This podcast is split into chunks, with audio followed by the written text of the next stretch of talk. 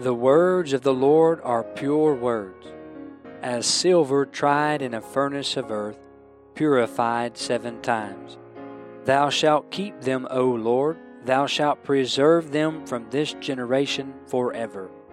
For as the rain cometh down, and the snow from heaven, and returneth not thither, but watereth the earth, and maketh it bring forth and bud, that it may give seed to the sower, and bread to the eater, so shall my word be that goeth forth out of my mouth. It shall not return unto me void, but it shall accomplish that which I please, and it shall prosper in the thing whereto I sent it. Welcome to another program with Truths to Live By, a ministry of Harriman Baptist Tabernacle in Harriman, Tennessee. You're listening to Brother Benjamin Cooley. I pray we would be a blessing to you today.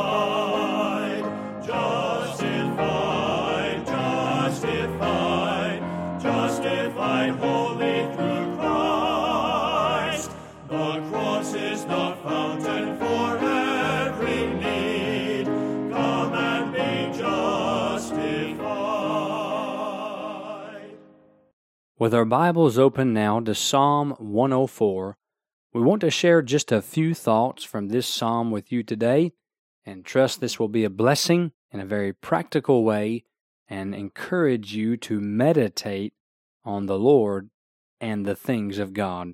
First, a word of prayer, and then we'll look together to Psalm 104, verse 1.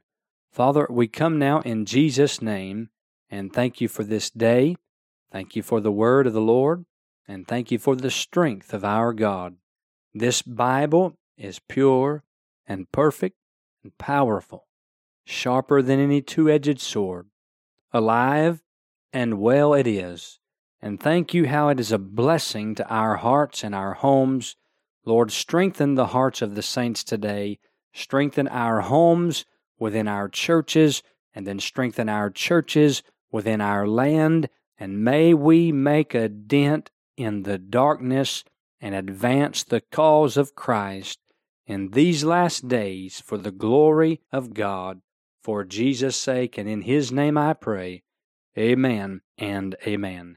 Psalm 104, verse 1 Bless the Lord, O my soul, O Lord my God. Thou art very great, thou art clothed with honor and majesty, who coverest thyself with light as with a garment, who stretchest out the heavens like a curtain, who layeth the beams of his chamber in the waters, who maketh the clouds his chariot, who walketh upon the wings of the wind, who maketh his angels spirits, his ministers of flaming fire, who laid the foundations of the earth, that it should not be removed forever. Thou coverest it with the deep as with a garment. The waters stood above the mountains. At thy rebuke they fled. At the voice of thy thunder they hasted away. They go up by the mountains. They go down by the valleys unto the place which thou hast founded for them. Thou hast set a bound that they may not pass over, that they turn not again to cover the earth. He sendeth the springs into the valleys which run among the hills. They give drink to every beast of the field. The wild asses quench their thirst. By them shall the fowls of the heaven have their habitation, which sing among the branches. He watereth the hills from his chambers. The earth is satisfied with the fruit of thy works. He causeth the grass to grow for the cattle, and herb for the service of man, that he may bring forth food out of the earth, and wine that maketh glad the heart of man, and oil to make his face to shine, and bread which strengtheneth man's heart. The trees of the Lord are full of sap, the cedars of Lebanon, which he hath planted, where the birds make their nest. As for the stork, the fir trees are her house. The high hills are a refuge for the wild goats, and the rocks for the conies. He appointed the moon for seasons, the sun knoweth his going down. Thou makest darkness, and it is night, wherein all the beasts of the forest do creep forth. The young lions roar after their prey, and seek their meat from God. The sun ariseth, they gather themselves together, and lay them down in their dens. Man goeth forth unto his work and to his labor until the evening. O Lord, how manifold are thy works! In wisdom hast thou made them all. The earth is full of thy riches. The glory of the Lord shall endure forever. The Lord shall rejoice in his works. He looketh on the earth, and it trembleth. He toucheth the hills, and they smoke. I will sing unto the Lord as long as I live. I will sing praise to my God while I have my being. Let me pause here on verse 33. What a resolve! I will sing unto the Lord as long as I live. I will sing praise to my God while I have my being. What a resolve! My meditation of Him shall be sweet. I will be glad in the Lord. Let the sinners be consumed out of the earth, and let the wicked be no more. Bless thou the Lord, O my soul. Praise ye the Lord. This psalm closes with a note of praise.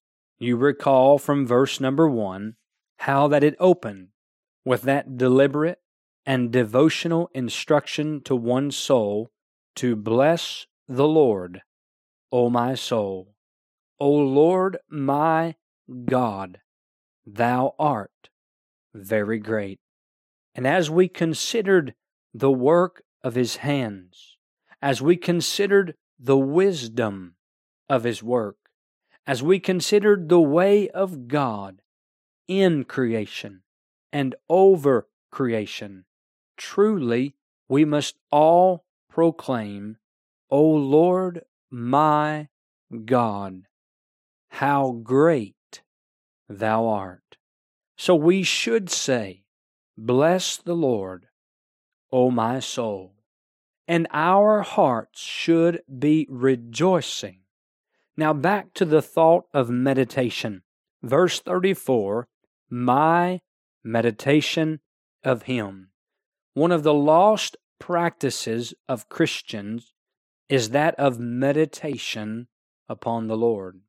That time and that practice where a man, a woman, a believer sets themselves apart and sets apart time and a place to simply sit before the Lord with an open Bible and a listening heart where their thoughts are of God Himself alone. To meditate is to think upon the Lord over and over, roll those thoughts through our minds and across our hearts, dwell upon them, and let them dwell within us. And we should say personally, My meditation of Him. There should be times of serious contemplation of God right out of the scriptures themselves. I'm not speaking of some sort of contemplative meditation that you would learn in Eastern Oriental religions, mystical and occultic in their roots and in their fruits. No, I'm talking about a biblical practice where you seriously and scripturally contemplate and you consider the truths of God as taught in the Word of God, and you roll them over, you turn them over, you revolve them, if you will, in your mind, and you walk through that revolving door and you grab hold that God is holy, and the door swings and you roll back through and you learn the truth that God is holy, holy, holy, and you come back through that door and you learn that this holy God has proclaimed, Wherefore be ye holy, as I am holy, and the thoughts of God and His holiness begin to take a hold of your heart and begin to sink deep down into your life, and your life is changed, and you spend time in the presence of God alone, and your meditation of Him shall be sweet. Not only is it personal, my meditation, but it should be pleasant. To spend that time alone with God is to be in the presence of one so great, and of one so good, and of one so gracious as the Lord our God. And time alone with God is never time wasted. It's never time misused or misplaced. You will always benefit from meditating upon the Lord. And so that which is personal, my meditation of Him, shall be sweet. It's pleasant. But the personal and pleasant meditation will be a productive feature in our lives. My meditation of Him shall be sweet. I will be glad in the Lord. We've traveled across 44 states in the last 22 months. And what we have seen among the churches is some are joyful, some Christians are vibrant, on fire, living that victorious spirit filled life. But by far, these are the few, and many more are not joyful. They are not cheerful.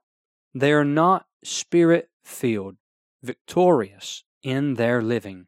They are rather filled with sadness. They are filled with woe. Their countenance does not bear a smile. It's burdened with a frown. And you see the absence of godly gladness in the heart. What could be the reason? I believe there would be many reasons, but for sure one of the reasons is that many Christians do not take the time to meditate of the Lord, to meditate on Him, His name, His nature, His works, His wonder, His worth, His goodness and greatness. These things should take a priority in our lives, and our meditation of Him would be sweet, and then we would be glad in the Lord. And meditation of God by the believer will produce a glad spirit, a good spirit, and a godly spirit. The Lord Himself becomes a source of gladness. Yea, He is a well, He is a spring, He is a fountain. And when my thoughts are turned toward the Lord, of Him I can say, O Lord, my God, how great thou art, and truly my cup runneth over when my cup is filled with thoughts of him. Bless the Lord, O my soul, and all that is within me. Bless his holy name. We thank you for making this ministry a part of your day. And in closing, we want to point you to the words of our Lord in Matthew chapter 4 and verse 4. He answered and said, It is written, Man shall not live by bread alone, but by every word that proceedeth out of the mouth of God. And truly it is written. God's word, every word, presents us with truths to live by. You've been listening to Brother Benjamin Cooley. Please send all correspondence to Truths to Live By, P.O. Box 575, Harriman, Tennessee 37748. Or you can email us at bmarkcooley at gmail.com. And finally, brethren, pray for us.